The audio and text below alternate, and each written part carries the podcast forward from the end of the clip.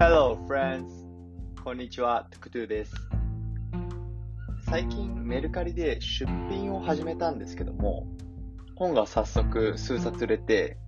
なんでもっと早く始めなかったんだって後悔してます。始めたきっかけがですね、友達がやってるのを見てっていう理由なんですけど、その以前エジプトに旅行に行ったその友達が、そこで小瓶に砂を入れて持ち帰ったらしくて、それをメルカリに出したんですね。そしたらまさかの3000円ぐらいでそれ売れてまして、いや、誰が買うんだよって思ったんですよ。だって、サーティフィケイトもついてないですし、言ったら公園の砂とかかもしれないじゃないですか。いや、なんかこんなものでも値段がつくんだなと思って、めっちゃおもろいじゃん。と思って今更ながら出品者になったという話でした。えさて今日は人手不足って存在するのかっていうことについて話そうと思います。というのも、周りのいろんな人たちと仕事の話になると、割と決まって出てくるのが、人手不足で大変なんだよねっていう話題です。余談なんですけど、2021年の9月頃に、アメリカのレストランでこういう張り紙を店側が出して有名になりました。We are short-staffed. Please be patient with the staff that did show up. Nobody wants to work anymore. まあ、あの、簡単に言うと、人手不足で、もう、誰も働きたくないっぽいから、出勤してるスタッフには優しくしてねっていう、まあ、そんな張り紙なんですけど、まあおもろいですよね。なかなか刺激的な内容でした。まあこういうニュースもあったり、周りや自分の経験からも人手不足っていうテーマは結構面白いなと思っていて、あの、ちょこちょこそれ関連の本とか、まあそういう視点にニュースを見たりとかしていました。この人手不足問題なんですけど、まあ、めっちゃ成長しているのに、供給が追いついてないっていうパターンは、全然、あの、普通に存在すると思います。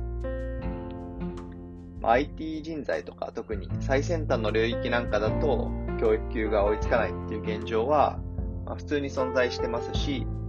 あとは急成長してるベンチャーとかでも、あの、あるかなと思います。ただ、これについては基本的には時間の経過とともに解消されていってると思います。まあ、これは人手不足が、人が不足していると価値が高まって賃金が上がって、でそこに人が群がって供給不足が、まあ、一一服するっていう、まあ、単純な論理だと思うんですけど、まあ、資本主義の一つの原則ですよね。まあ、それにもかかわらず、多くの企業で言われている、まあ、もしくは街中で聞く人手不足っていうのは、必ずしもそういうタイプに当てはまらない、まあ、かつ恒常的にずっと人手不足の話が多いかなと思います。あれ日本って社会主義国家でしたっけ？政府高官の差配がうまくいってないから人手が足りないっていうのは、まあ、あるかもしれないんですけど、資本主義の社会では、基本的になんかずっと人手不足って起こらないはずなんじゃないのかなと思ってしまうわけです。なので、この人手不足という問題、分解できそうなので、一緒に考えさせてください。まず一つ目のこのタイプなんですけど、実はそれビジネスモデル問題だよねタイプがあると思います。一見儲かってるように見えるけど、サービス産業が常態化していて、かつそれに対して体制がついてしまっている職場って心当たりある方いないですか？このタイプの場合だと、人手が欲しいけど人を雇おうとすると、礼儀がかなり削られてしまうがゆえに、とりあえず非正規雇用でしのいだり、まあ、もしくは全く人を採用しないっていうことで、現場の人たちは疲弊してるっていう状態かなと思います。ま、こうなってくると、それは人手不足問題じゃなくて、ビジネスモデル問題ですよね。実はもう成り立たないビジネスを労働者の負担の上で成り立たせているので、まあ、人手が足りないから大変なんだとは思わずに、そういう、環境にいる場合は、割とオワコンのビジネスをやっている会社もしくは部署に配属されてしまった可能性が高いので、まあ、ここはスパッとエスケープすることを考えてもいいかもしれませんね。人手不足を分解した2つ目のタイプは、労働力代替をサボっているタイプだと思います。まあ、これはいわゆる IT ツールの導入だったり、必ずしも IT ではなくても、より効率的な仕組みの導入刷新をサボっているケースです。総務省の調査でも、日本の企業が他の諸外国と比べて IT リテラシーが低いっていう現状が無視できない事実として存在しているようです。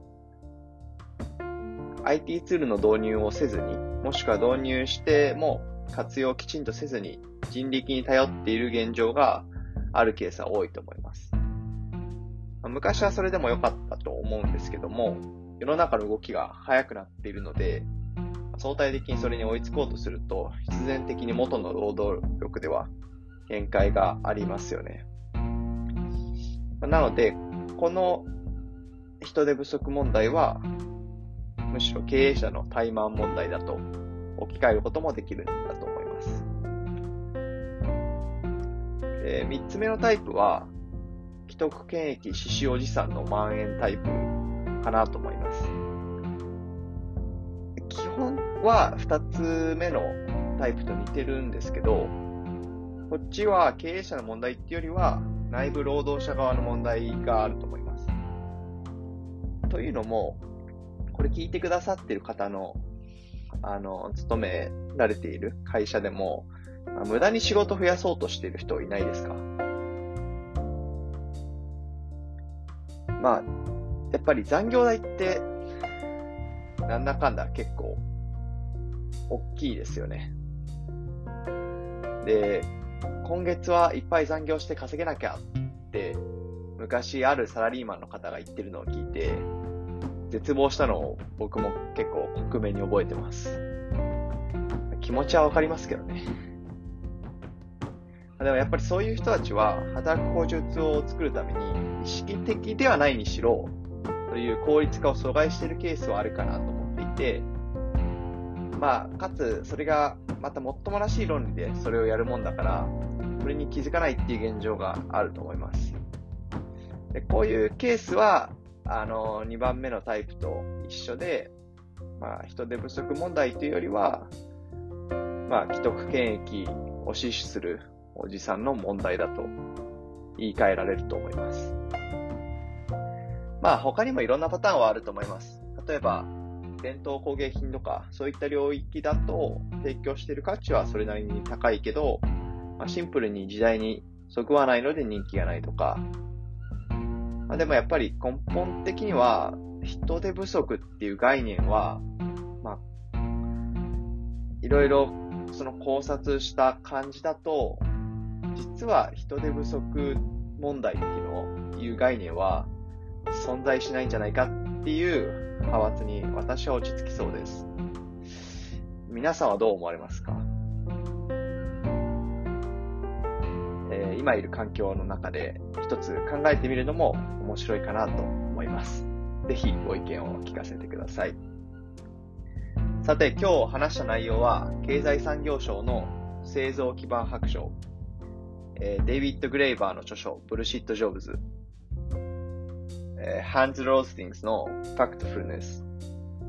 ピーター・シフの Economics in One Lesson などから着想を得ました。えー、それでは皆さん、今日はこの辺で。See you later, guys! Bye!